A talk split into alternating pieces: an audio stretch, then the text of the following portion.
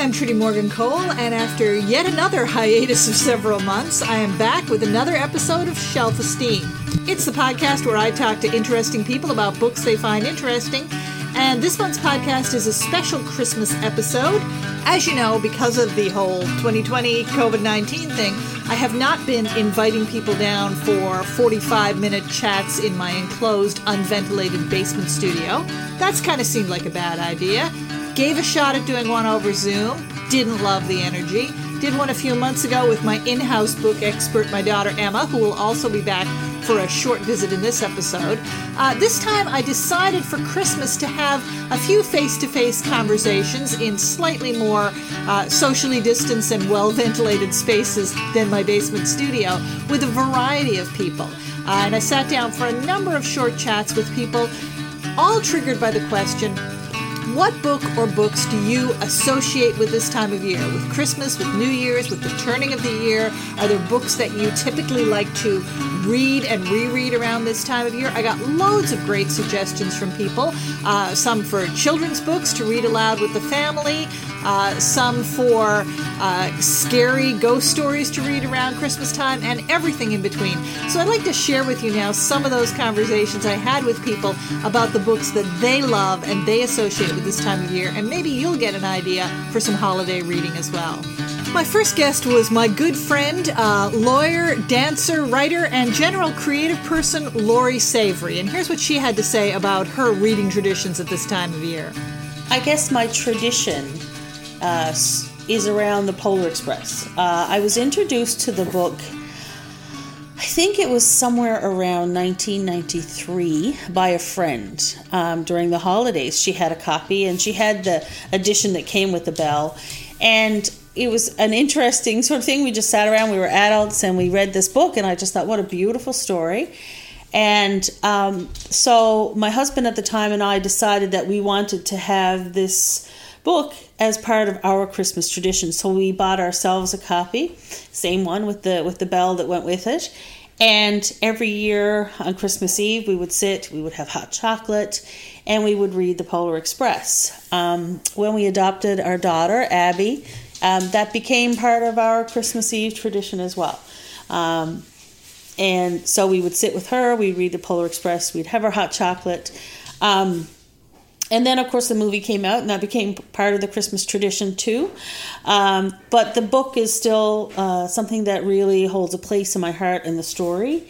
And just the magic of being able to sort of sit and hold that bell and realize that, you know, the story is about maintaining your hope even as you become an adult, even you know, in spite of adversity, and uh, and and I think that's something that that's a message that I always feel is really important around the holidays. Mm-hmm. Um, it's easy to lose sight in in all of the sort of the things that are around Christmas right now, and to me, the important thing about Christmas, of course, is the messages um, that are taking us into the dark time of the year, and you know that things like hope and light are what get us through. Mm-hmm. Um, Another book that I've always associated with the holidays, or story, I should say, is um, The Gift of the Magi oh, by O. Henry. Um, and uh, just because I, I, don't remember, I was probably a young adult when I first read the story. And again, it was one of those that always, the message was so poignant and you know the, the the point of the story is you know what you're willing to sacrifice for the person you love what you're willing to give. And if you're willing to give that which you feel is most valuable to you then you you know what you're for love then you're really getting something back that's far greater than whatever it was that you sacrificed. And so i've, I've just always felt that story uh, and reading the original version by o. Henry is just so gorgeous. Um, you know, and it's a story of poverty and it's a story of bleakness, but it's a story of what can shine through even in that. Um, so those are those are certainly two that have always meant a lot to me, and it was fun. I was involved in a theater company uh, a few years ago, and we did an adaptation of The Gift of the Magi as one of our productions And again, it was wonderful to sort of bring that story to life. A lot of people had never heard of the story. Mm-hmm. And so it's always nice to bring that story to new people because I think it's so powerful um, that these two young people who, you know, in the midst of having nothing were able to find the best thing, mm. the best gift that they could give each other, you know? Yeah, it's such a lovely story. It is, yeah, yeah. So those are probably the two main ones. I mean, I'm a huge fan of the Christmas Carol, yes. and you know we go see Penning the Carol every year with Aidan Flynn, and you know, and and interestingly enough, I don't recall and my husband and I were saying that we didn't really recall ever reading the story. We just knew the story, mm. you know, and you know it from the Muppet Christmas Carol and the old black and white movie yeah, and all that. in the culture, like it is know. in the culture, and so I think I mean we've seen Penning the Carol every year that it's been offered. Wow. And um, a couple of years ago we decided to pick up the book and actually read it. So it was lovely because you know you do get to see certainly the the passages that are that are lifted right from the book. Um, you know uh, we, we know that we know the play so well that we can we can almost recite it word for word. But uh, you know to really see the whole story to read the whole story was was really nice because like you said it is something that's in our culture and you kind of know the story but when you read the language i mean charles mm-hmm. dickens language is so beautiful yeah. and his use of language is so gorgeous that uh, it's kind of a coming back from the other direction uh-huh. to that but it is, again it was nice to it was nice to do that you know to, to read that language to read that story in his words and get even more from it yet again. So it's another sort of layer on it. Next up, I got a two for one deal when I invited uh, E.B. Reed, a friend of mine who has been a longtime member of the St. John's Arts community and is also a daycare teacher uh, to pay the bills. And she also brought along her partner, Mark Hunter, who describes himself as a historian in a former life, uh, now a policy analyst who also is a writer. Uh, and they both had uh, some books to share and also a very cool Christmas story to share. We have. I've I have two books I'd like to share at Christmas time, and then he Mark and I have one that we want to talk about as um, a part of our love story. But the the two that I wanted, I every year I read the best Christmas pageant ever oh, yeah. by Barbara Robinson, which is a really cool book about just the hecticness of of Christmas and about discovering the true meaning of Christmas. And the other book I like to share with my daycare kids is um, David Weale's um, The Meaning of Crumbfest, which is a rattling book recording. Um, as read by Antonia Francis, and it's also a neat book about the festivity and the wonderment and the miracle of Christmas. Mm-hmm. And then Mark and I have a secret book for our final okay. share. what about you, Mark? Do you have uh, uh, I have a, a favorite Christmas book, and it kind of comes from my. I, I sort of have a, a love hate relationship with Charles Dickens, of all, all people. I remember in high school uh, having Oliver Twist inflicted uh, on me, and distinctly remember standing up in class one day in English, and the teacher had left the room, and I, I, I literally ripped out a chapter from Oliver Twist. And I said, See, it doesn't make any difference to the plot at all. So, you know, as a younger person, I was very bored by a lot of Charles Dickens. Uh-huh.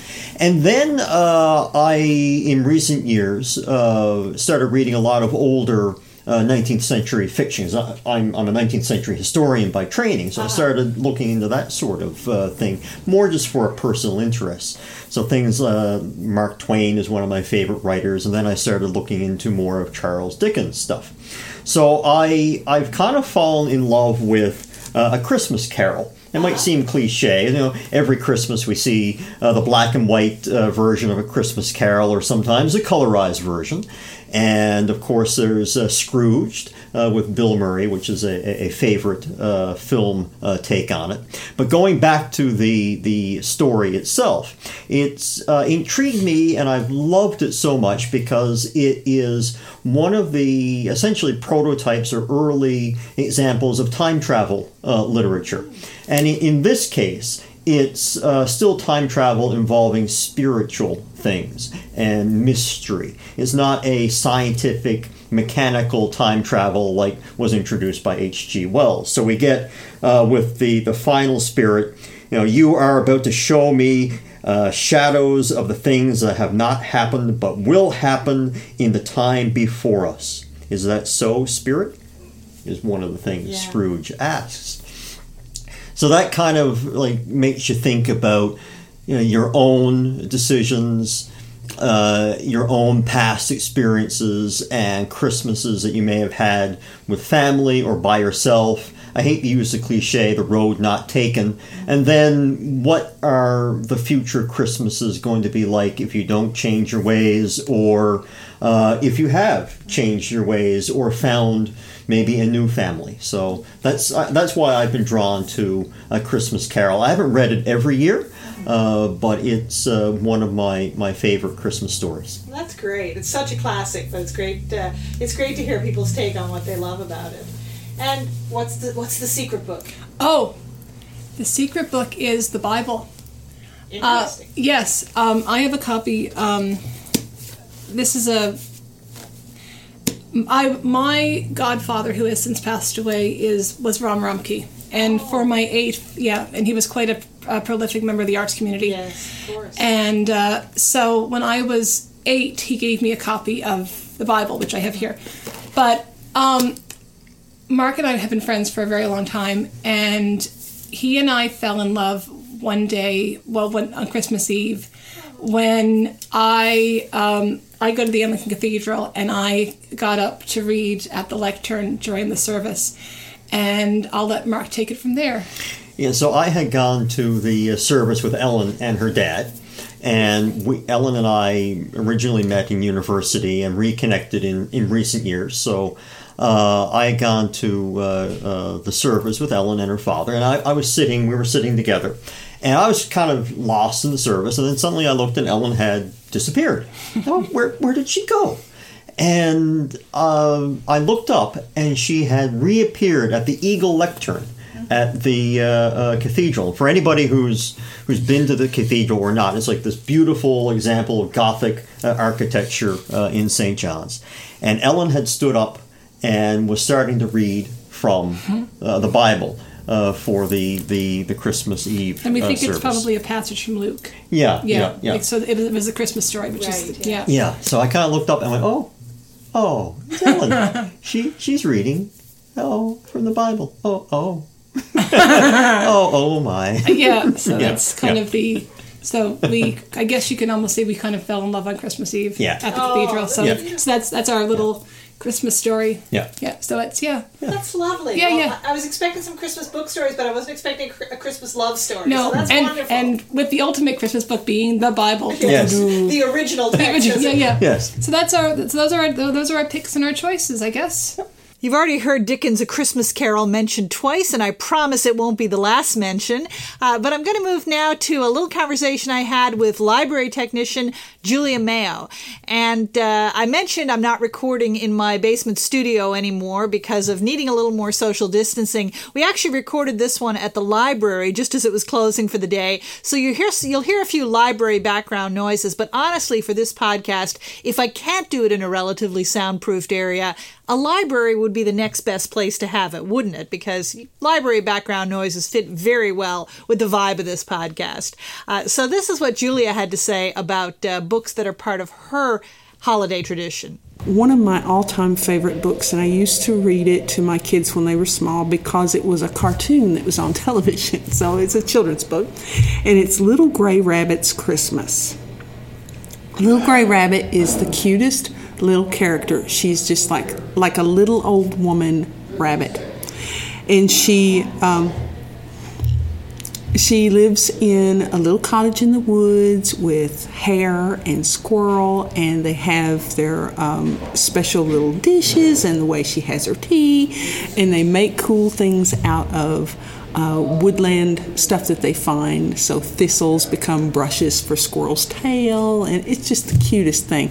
Well, at Christmas time, it's all extra special because they have the animals, the woodland animals, come around and they do. Um, carol singing and um, they all exchange gifts and it's just a just a really cozy little oh i just love it i could just eat it up now my children are grown now but i still take that book out and read it uh-huh. at christmas and sometimes i force them to sit with me while i read parts of it aloud So I don't know, you know, forcing your children to do stuff during Christmas. I don't know.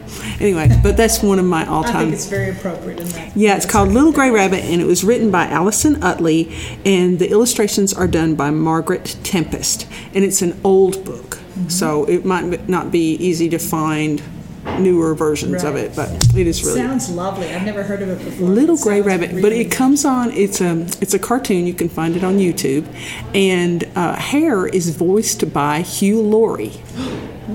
I know, and um, I can't remember who voices Little Gray Rabbit, but I do remember that Hare is voiced by Hugh Laurie, and it just cracks me up because Hare kind of looks like Hugh Laurie. So I'm like, oh, okay. I don't know if that was on purpose or what. um, of course, I read um, the chapters in Little Women that deal with around Christmas when they go and they help the poor family and uh, they give up their breakfast for the family to have something to eat. And I, I just love that. That's one of my favorite Christmassy kind of things, and I always read over that during Christmas. And um, of course, that was written by um, Louise May Alcott. And The Gift of the Magi by O. Henry Oh yes, yeah. is one of my all-time all-time favorites. You know, it's the young couple who don't have anything and they're determined to get each other Christmas presents for the holidays and she cuts off her beautiful luxurious hair to get him a watch chain and fob for his fancy watch that he's had and been handed down to him and then he sells the watch to get her combs for her hair. Mm-hmm. And it's just like it's just like, oh my God, this is so heartbreaking. But again, it's a classic for a reason. is, yeah. And one of the last ones is it. it's just like it sounds really weird coming after all the rest of these. An English Murder by Cyril Hare from 1951. It is a stereotypical kind of classic closed door English manor murder, and I just love it. And it's just like it, it has all your characters in it that you would expect, you know, from an English manor house. And, Does Yeah. it have a Christmas connection? Or oh yeah, it's a, it's called it's called an English murder, but it's a Christmas uh, Christmas murder. Yeah. Oh, that's great. Uh, someone else mentioned uh, reading mysteries at uh, at Christmas time. And, I know. uh, Yeah, I don't know. It's just the the feeling that you need to be like all cuddled up and Mm-hmm. you know cozy, and it's uh, it's a safe way to read something. You know, a murder. Like Yeah. you, you think, oh, murders, but you know, most of the murders that I read aren't like gruesome, and I don't I don't more like your cozy mystery. I'm a cozy mystery kind of person. I'm not into the you know the forensics and all the um, gore and no, I don't need to know that. You know, if there's a dead body and we just don't look at it. Just look, a- look from the away from the dead body. but those are my my choices for Christmas and things that I often go back to and read every year. Next up, I sat and had a chat with professional communicator and avid reader Jean Graham. I told you Dickens' A Christmas Carol was going to come up again, and that is one of Jean's selections. So she talked a little bit about it, what, what it means to her, and then another of her selections was maybe a little less expected. Here's Jean. Okay, well, there's two, and the first one would be Charles, really traditional Charles Dickens, A Christmas Carol, and that's probably everyone's book. And It has come up for a few other people. I'm not, I'm not surprised. I love the story, and it's particularly associated with Christmas because my children and I love the Muppet Christmas Carol, which is the most textually accurate of the many adaptations. It really is, isn't it? It really is, except for you know the the rat part and Yeah. the you know Marley and Marley. But you know it's it's generally otherwise it's pretty accurate. And so that's the traditional Christmas book that I would associate with this season. And the other one's a bit weirder because when I was growing up, my dad, who was a, an old Scottish Presbyterian, would every night, every New Year's Eve, at midnight, we didn't celebrate New Year's the way most people did. We just stayed home quietly in the family. We did a puzzle, we played board games. And just before midnight, everyone, dad would pour a drink for everybody. And we would gather in the living room, and he would read the first and last chapter of the Revelation of St. John the Divine. Unusual choice. But I didn't know that. You know, you're a kid, right? I, and I had Scottish parents in a in Corner Brook, right? So it was pretty. Uh, so I thought it was just one of those things like uh, like having porridge for breakfast, or every so often you'd wake up at three in the morning and there'd be a bagpiper in the living room. You know, it was just know, one of those things that happens when you're a Scottish thing, right? And uh,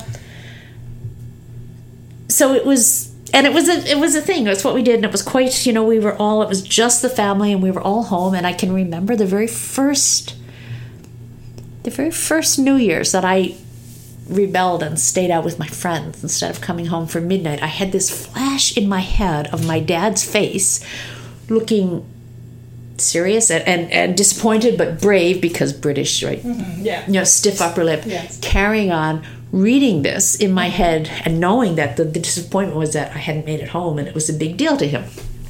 Anyway, so that's beside the point. So it was years later that I, I thought, you know, I should really look into this because I have other friends who have Scottish parents and this was I discovered unusual and and I looked well, I went on Google and I found there's a there's a website there. They're like the keepers of Scottish tradition, all things Scottish, right? And uh, and so I wrote to them and said, "Hey, is this like how widespread is this?"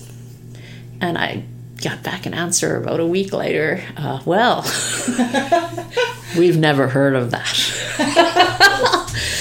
But by this time, my father had died, and so I have no idea. I have no idea. I don't know. He came from a line of Presbyterian ministers. He was actually going to be a minister himself. He was in divinity school at the start, just before World War II started. Mm-hmm. And they said, well, you should, you know, maybe go and do your six months national service now mm-hmm. before the war. And of course, it was before the war. And uh, he ended up spending, he didn't demob until January 46. And by that time, he had decided not to be a minister, but to be a doctor instead.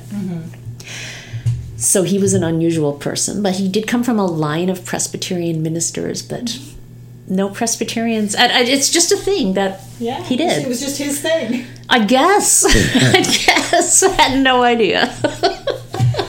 Well, there you go. That is an unusual family tradition for sure.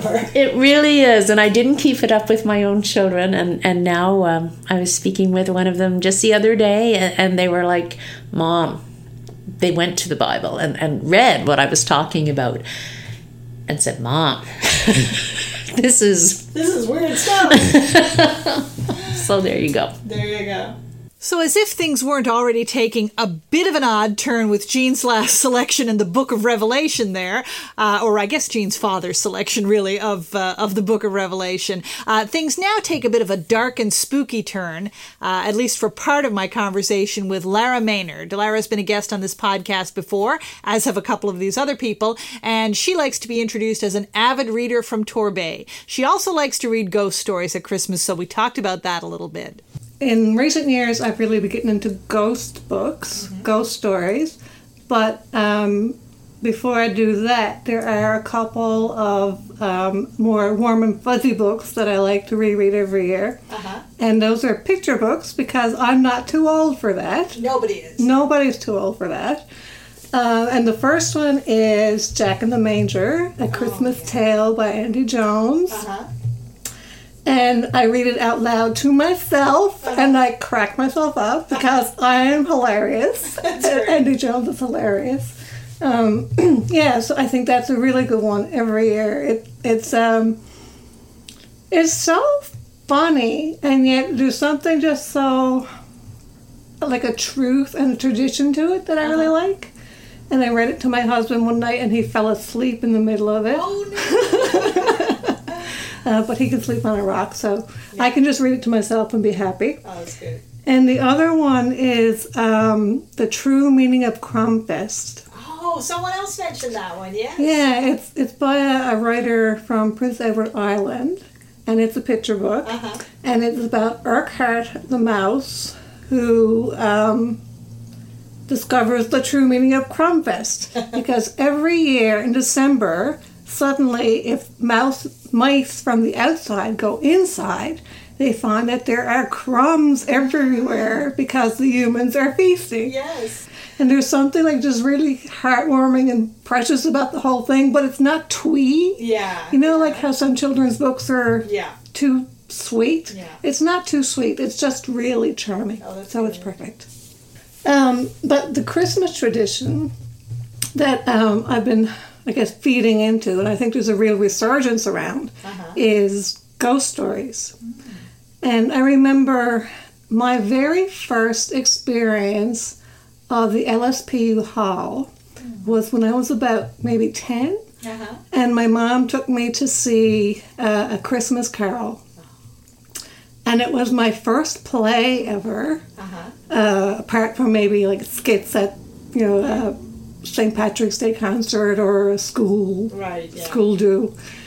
And um, I remember, like, it must have been dark and cold outside at that time of year, and the LSPU hall itself was kind of dark and cold inside. Uh-huh. And uh, the anticipation of seeing my first play, and then it was this super creepy thing, you know, because it was a Christmas carol. And I remember, um, you know, seeing the, the actors, particularly, the, I don't really remember Scrooge, Ebenezer himself so much, but I remember each of the ghosts Uh-huh. and their um, their costumes and their wild hair and their chains and their voices. And I remember one moment when um, the on the mezzanine, the one of the ghosts suddenly appeared on the mezzanine and was lighted on the mezzanine. And uh, to me, in my memory, that's like the greatest moment in theater history. Uh-huh. uh, because you know it was it was it spooked me out so wonderfully, and I so I guess there's that um, thing where people enjoy being scared half to death, and and uh, so I have a really strong memory of um, learning or being introduced to Christmas ghosts through that play, and then um, a few years back, just by coincidence, I read um, The Woman in Black by Susan Hill in December. And I didn't know when I picked it up, but it's told as a ghost story at Christmas. Oh, okay. And it's it's um it actually starts, I think the first line is something like or it is exactly it was 9:30 on Christmas Eve. So There you go. It, it feeds into that whole Christmas Eve ghost story, Uh-huh. ghost storytelling tradition. And are there other Christmas, particularly ghost stories, or other other books that you, you think of? Just this year in September, there was a new book released. It was another picture book, but it has a ghost component. Um, and that was The Little Ghost Who Was a Quilt. Oh, Riel Nason. From, Yes. From, uh, New Brunswick. Yes, yeah. And it was released in time for October, and I think that was to, to take advantage of the Halloween angle that's in the book.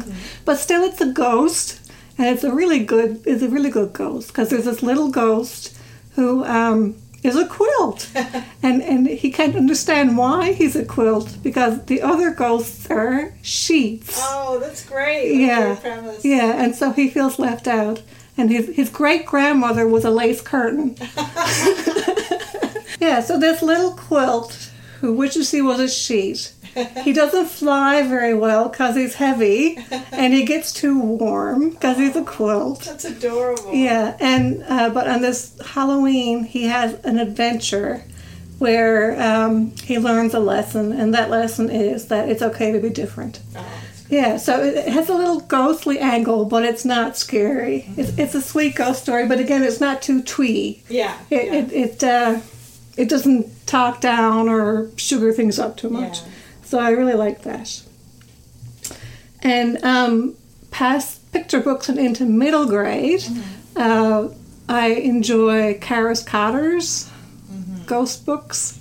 She uh, the first one I read was The Swallow okay. um, which is set in, I think it's Toronto or Ottawa, somewhere on the mainland.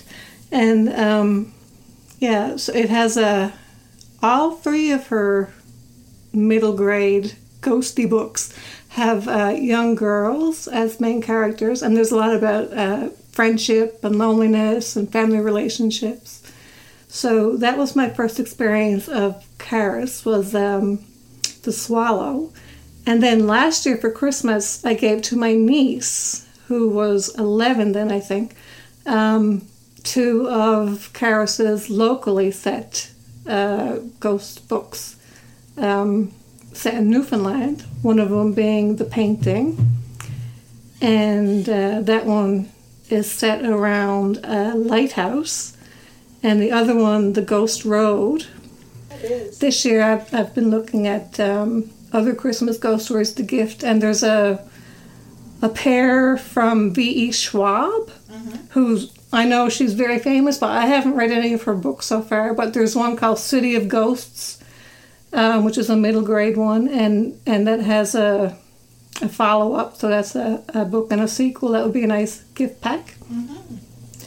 And um, for on my own wish list, there's a series of books called uh, Victoria's Victorian Christmas Stories from Valancourt Books, and they've uh, published now four anthologies of uh, Victorian Christmas ghost stories. Oh, that sounds great. Yeah, so if Santa Claus, if you're listening, We'll try and get a message to Santa if we yeah, can. I'd, I'd be happy to get those this year. Oh, just one more favorite. Oh, okay, great.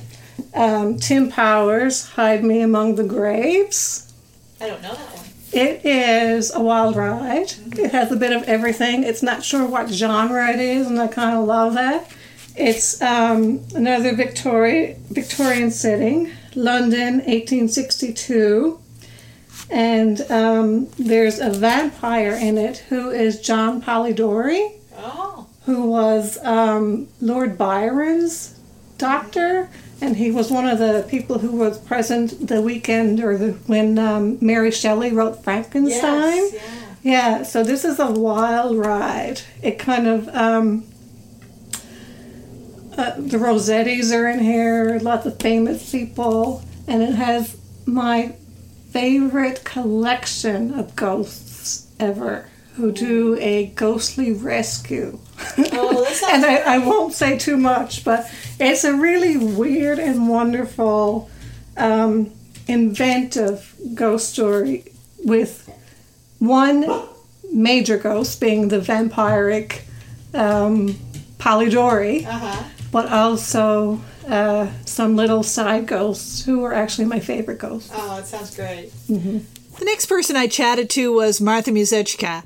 And, uh, you know, I always ask people how they want to be introduced. And uh, Martha says, Martha is just fine by me. But Martha is, of course, a communications professional, a columnist. Many of you have read her work. She is a Christmas baker extraordinaire, uh, as well as so many other things. And she is, like all my guests, an avid reader who had uh, lots of great suggestions for uh, their families and her Christmas reading. Uh, there are several that I really like to read, Trudy. Uh, with my family, it's been a tradition to read The House of Wooden Santas day by day, and we've been doing that since Nick was very small, and it's something that we enjoy doing very much. There were a couple of other books that I got when Nicholas was small, and one of them is called Dream Snow by Eric Carle, and it's a beautiful, beautiful story. And the other one is by Mem Fox called Wombat Divine, and it's about a little wombat who desperately wants to be in the nativity play and gets turned down for different roles until he lands the most interesting role of all, and that is baby Jesus in the manger. but it's such a beautiful little story that a friend of mine told me about, and uh, one of the things I really like about Dream Snow, which is about the tradition of Santa Claus, is that the edition I have at the very end, there's a little button that children can push to make a lovely sound, which to me sums up the magic and sparkle of the winter holidays.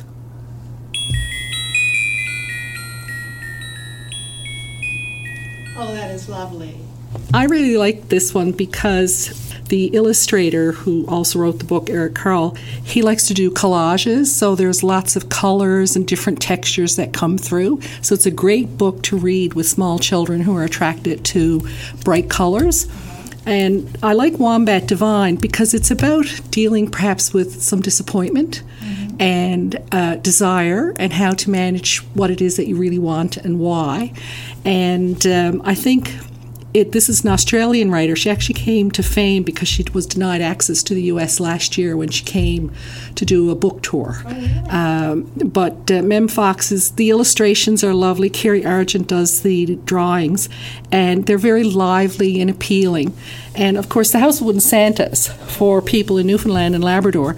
Uh, it's a beautiful story um, which to me sums up the spirit of Christmas because I come from that tradition of the Christian holiday of. Um, being giving and sensitive and responsive to what's happening, um, but it's also about understanding the transitions of childhood mm-hmm. and how um, what's that line that I've seen uh, when you're small, you believe in Santa, and by the time you're old, you are Santa. You become Santa, yes. And and I think that's it's about you know understanding why we give and why that. Uh, I don't like the term charity. I actually like the term that's used in, in old versions of the Bible, which talks about caritas, which is the spirit of caring, um, that generosity of, I have something and you need something, so I will give it to you with no expectation of getting anything back. And uh, of course, we both have kids of the age to have grown up with the House of the Wooden Santas. I know on our Christmas tree at home, we still have two little driftwood Santas that my kids made in school the year that their teacher read them House of the Wooden Santas. So it's really. Uh, one of the things that we enjoyed doing when Nick was small was to go to the rooms yes. and see Kevin Major's collection of uh, the uh, carvings done by Imelda George, and the photographs were done by Ned Pratt. And it was a real special treat just to then remember, oh, this was the Santa that, you know, and then you recall the chapter yeah, where exactly. it came from. And uh, all these little traditions. At one point, I think it was. Uh, Allan Hawco did the recording for CBC. Uh-huh. So we would listen to that and, and that nice little pause where you take that moment to hear the reading of the chapter. And of course, chapter books that unfold night by night are so special because you make that time. Yes. And um, I have to say, I really do like it. And a couple of years ago, for a Christmas present that was kind of joint for the family, uh, I got a cooking baking Santa and a reading Santa and a toy train Santa made by uh, a local carver here. Uh-huh. And uh, so it's kind of a little memory of all the things that we shared together over the years. My next guest, Paula Luby Coughlin, is a retired elementary school teacher and an instructor in the Faculty of Education at MUN. And here's what Paula likes to read at Christmas time. I I have enjoyed reading uh, collections of short stories at Christmas. Uh-huh. So um, the reason why I like that is because you can just read one and you you know get through it quickly and go, go on to do something else. So one collection of Christmas stories that I really enjoy, and I actually brought it along with me. Excellent. It's called an Island Christmas Reader by David Weale. Uh-huh. And it's just a collection of Christmas stories from Prince Edward Island. Oh, nice. So, and, and I have like, I, it's, um, I kind of discovered it a long time ago. Uh-huh. Uh, but there was one that particularly caught my attention in it, and it was called The True Meaning of Crumbfest. Oh, okay. Yeah. And that story went on to have a have like become a little bit famous, and uh-huh. there was a movie, I think, and it was translated into different languages and things like that. So I really, really like it. Touched me oh, the yeah. true meaning of Crumbfest. Yeah, that's a lovely one. You know it? I have heard of it. Yeah. I, in fact, I think one of my kids had. I think at some point it must have been like a standalone book because I think one of yeah. my kids had the book when they were yes when they were small. Yes. So I had. I just found it. I happened to find it in an audiobook version. Oh, okay. As well. Uh-huh. So I really enjoyed that uh, narration on the uh, CD, the audiobook. It's lovely. I, I think I think listening to audiobooks I like any time, but particularly at Christmas, it's nice to. I, I like to have something to listen to. Yeah, it's nice, and you can listen to it in your car. Yeah. And what I when I think about that story, I realize that it really touches me because it speaks about the awe of about Christmas. Mm-hmm. You know, about being in awe of, for example, the Christ child's birth, or or being in awe even of. Well, I think it's mostly the nativity yeah. is central to the story, but it appeals on a level, on an adult level, and on a child level. And I think it is a children's story, but I'm not sure that children that all children will, will immediately grasp the mystic the mystic part of the story. So I like stories that appeal on different levels to in different ways too. Yeah. I feel like the best children's stories have a lot in them for adults as well, too. Yeah. Yeah. And sometimes it's the humor. Yes, yeah. And uh, when the kids don't get the humor, it's it's sort of like I think maybe it's designed not for them to get it, Yeah. But it is something that the the adults can enjoy because the kids don't get the humor, whatever. I have other Christmas anthologies. Like um, there was one, uh, an anthology of Christmas stories from Newfoundland and Labrador Oh, okay, what's that one? called "An Orange for Christmas." Oh, nice. story and there's a story in this one about an orange or apples and oranges for christmas you know like the old apples and oranges that our parents got back when they were hanging up their stockings but the newfoundland anthology is an orange for christmas i think or an orange from portugal i'm not sure of the title but that one I particularly there were a lot of stories in that that kind of touched me uh-huh. and I had I liked it so much. And when I was in Hollywood Book Club, uh-huh. uh, we used to well, I, am still in that book club, but we used to exchange a book at Christmas time. Oh, And I yes, and that was a great idea. yes, yeah. But I gave it away uh-huh. to a person who you know in the hope. Okay, I'm going to share these beautiful stories, and uh, I regret it. I regret you don't have it. no, no. no. But there was um, trying to remember the stories and that there was one, um, and the title of it was the Chalice. Oh, okay. Yeah, and uh, it seemed to not be a Christmas story, but it was by um Lisa Moore. Oh, okay. Yeah, and it was a story about. Um, you sort of have to reflect, I think, about uh, how it relates to Christmas. It was a story about um, this girl, and she was in Halifax, and maybe it was something, it was Christmas Eve or something like that, and she was just going around the lonely streets, and there was, she encountered this woman who she became friends with. And uh, I can't, can't remember all of the details, but she went into the store. She went into she went into this woman's apartment or something. But this woman, in the end, her body, her husband had died, and her body was completely scarred because she had been um, a victim in the Halifax explosion, and all the shards of glass had. uh, Goodness, yeah. Created all these scars on her body. Anyway, that just stands out in my mind. Next, I sat down with uh, teacher and writer Tammy Healy Drover, and we had a great conversation. Her uh, reading recommendation, I guess, or reading memories focused around one specific book, and not just that book, but the Christmas memories that it called up for her. Little Women. Really? Yeah. And why?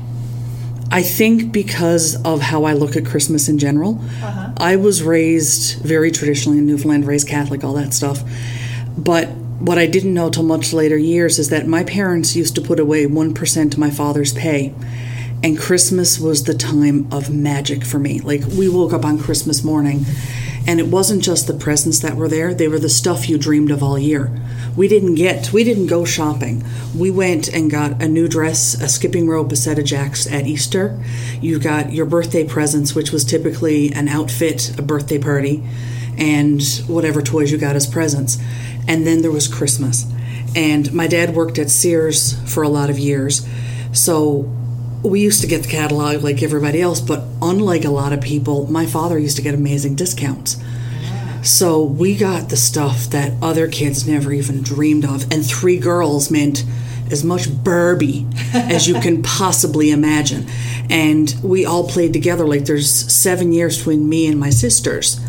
But like my I'm seven years older than the youngest, but we all played together. So I think when I read Little Women, I was much older. I was an adult. Mm-hmm. But there was some of that camaraderie that was still there. Like I remember playing school with my sisters and playing office, and my mother letting us go through the cupboards and take all the canned food out. And we would set up a store in the basement. So I remember the year my sister got a cash register. She was probably five, so I was 12, but being really excited because playing store now when the cousin showed up was going to be so much fun. So I think when I read Little Women, it, it echoes that, and I like I like Kris Kringle Christmases. I like homemade, and I like time. My former husband and I, we've worked apart a lot, but we always got our holidays together. Uh-huh. And my parents both worked. So if dad worked Christmas Day, mom had it off. Uh-huh. And dad was a fireman, so they used to let the firemen get off a little bit early so that the ones that were working could go in a bit late and like they, they, they worked it around and so when we grew up my friend across the street ago so mom was working this year was she? Because if mom was working she got to go in an hour later. Dad went in earlier. So on dad's years we were up at 5 a.m Oh wow. and to the point of my my kids would sleep until nine and i'd be looking at my husband going the children are still asleep. He's like it's fine. I'm like let's go wake them. So christmas tree is like before the, the, the before the sun comes up and all that stuff and it's the family time and the clock stops for a while and little women does an amazing job of encapsulating that that time stops for this family. There's very few outside influences mm-hmm. that take away from the core of the family Finally, I came back around to probably my favorite podcast conversation partner, and that is, of course, my daughter Emma Cole, a writer and an English student at Acadia University. And we've had uh, sort of all extremes from children's picture books to ghost stories and, and horror stories, very much for adults at this time of year. And as I often do, I asked Emma to give me some recommendations from her favorite genre, uh, which is young adult fiction, and she had some great suggestions. Well, I pretty much always associate Christmas with rereading Christmas books. Um, and when I was thinking about this question, I first thought of like the ones, uh, more contemporary books from like these days that I like to read currently. But then I also thought of a couple that I liked to read when I was a kid. So the two that came to mind were is it the best Christmas pageant ever? Is that what that one is called? yeah. I know we read that as a family a lot. I think they read it to us in school as well. We did like our book study or book report or whatever on it. Um, and then also another classic Christmas book that you know I loved as a kid, or now you know that I loved as a kid, was House of the Wooden Santas. Yes. Yeah. Yeah. Um, so there are, of course, lo- uh, lots of like children's Christmas books that I uh, uh, think of very fondly. But of the ones that I are more like young adult that I read these days, um, I like Christmas books that are short or ones that have like multiple stories in them because I like to read them like within the week before Christmas or ones that I know I can read all on Christmas Eve or all on Christmas Day. So for that, that would be. Um, my true love gave to me which is that compilation that i think stephanie perkins like edited it or whatever but it's got a whole bunch of young adult authors writing little christmas themed short stories and i love to just like pick out ones that i remember and, and read through them especially around christmas uh, same with let it snow uh, you know john green Maureen johnson and lauren myracle those sort of three novellas i guess you would call them that are kind of linked that's another one i like to read And that one was made into a movie, right? Yes, We made into a movie. Yes, Christmas. so good Christmas watching and good Christmas reading. And another one that's being made into a Netflix thing, or has already been made into a Netflix project, is Dash and Lily's Book of Dares, Mm-hmm. which was co-written by David Levithan and Rachel Cohn. Um, I think that was a mini series, which I haven't watched yet, but I'm saving for like the right holiday moment to watch Mm-hmm. that because that's a nice short book. And then. Um, Almost Midnight is a little, very tiny book by Rainbow Rowell that has two short stories in it. I think one is more like New Year's themed and the other is Christmas. Um, but yeah, just I love little short stories that are Christmas themed that I can kind of very quickly read and get into like the holiday spirit. Had some wonderful conversations in this episode with people about their Christmas reading. It reminded me of things that I would like to either reread or read for the first time, and maybe it did the same for you. Have I got a Christmas recommendation of my own? I do, and it's not an old favorite like some of these that, you know, people have gone back to their childhood or their children's childhood. Mine is a fairly recent one, and if you're a regular listener to the podcast, probably more regular than the podcast itself is. But if you've listened to a number of episodes, you may have heard me uh, promote Catherine Fox's uh, Lindchester Chronicles. Uh, there are three novels. The first is.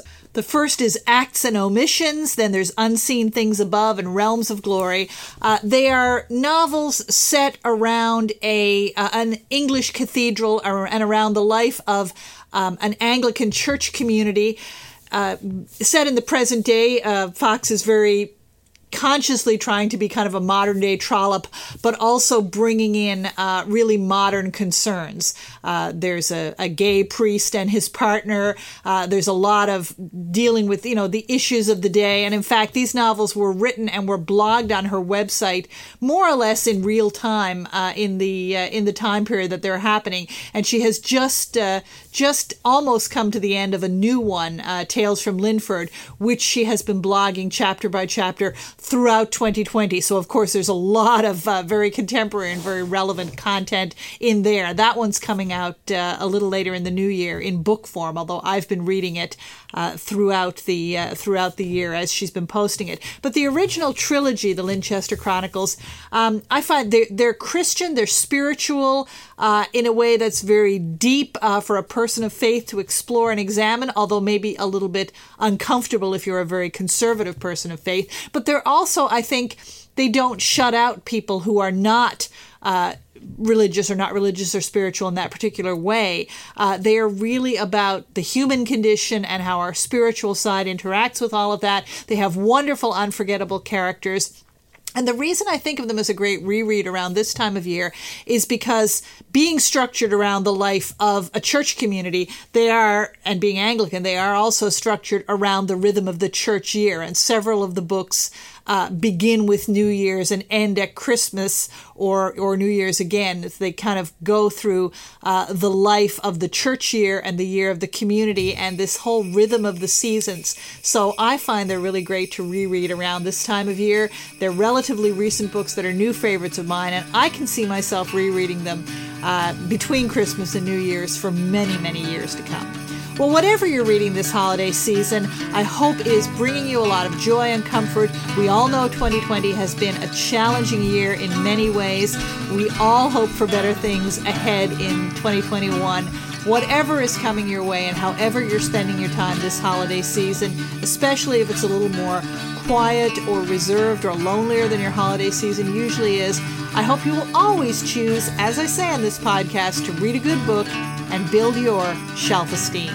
Hope to be back with more podcasts in the new year.